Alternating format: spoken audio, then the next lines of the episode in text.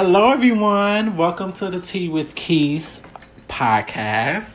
Um, I'm going to do a relaunch. So this is all new, all new introductions. This is um my formal introduction. Um, um, I'm clearly Marquise.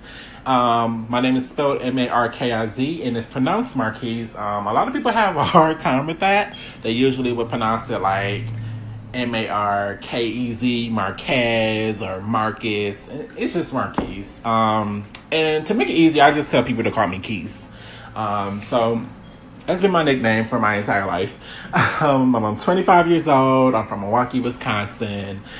Um, yeah, I uh, was born and raised. Um, I I love to blog. I have a blog. Um, it's markizdj.com, M A R K I Z DJ.com. And it's kind of all over the place. I'm making it primarily a music blog now, and I want to use my podcast for discussions about um, mental health, depression, the current events that's going on in the world, the LGBT community, normal everyday stuff that people go through. I want to make it more so for my podcast. And so, you know, I still have my old sprinkle blog um, articles on my blog, but it's primarily a music blog now, and I do like appreciation posts for African American musicians and producers. Um, yeah, so I've done everyone from Janet Jackson to Freddie Jackson. I'm currently writing one for Stephanie Mills. Um, so I, am I'm, I'm more of the old school way. So if you like a lot of old school, you're gonna love my blog because that's all I do. Um, you know, I sprinkled a little Beyonce and Rihanna and a lot of um, newer generation R and B artists because I um that's what I love to do. I love R and B music. That's like my favorite genre. But I love old school R and B. I love the eighties. Eighties is my favorite decade for R and B music because it's just so slept on. Like you know, everyone's today is so fascinated with the nineties and stuff, but they ain't buying any shit today. But you know, that's none of my business. But. But you know, um, I do my '90s artists too. I love the '90s. It was so awesome decade for music and we were introduced to a lot of legendary R&B musicians. So I always will have an abundance of love for the 90s but 80s and 70s R&B was everything. 60s 50s being so on and so forth you know I just love old school and I've always been told that I have an old soul. So yeah I I just love and appreciate black culture and black music, period.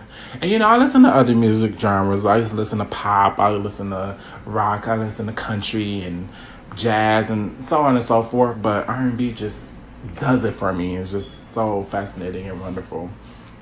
Um, and one thing that I wanted to discuss about my blog is like I call the appreciation posts. I call them give them uh, give our legends their flowers and the reason that I call those um, appreciation posts that is because I look at all of our black musicians as legends. I don't exclude anybody out because they weren't significant like someone else was. Like for example, like if some people might not see certain people like Miss or um, Rihanna or whatever the case may be, they may not see them as legends.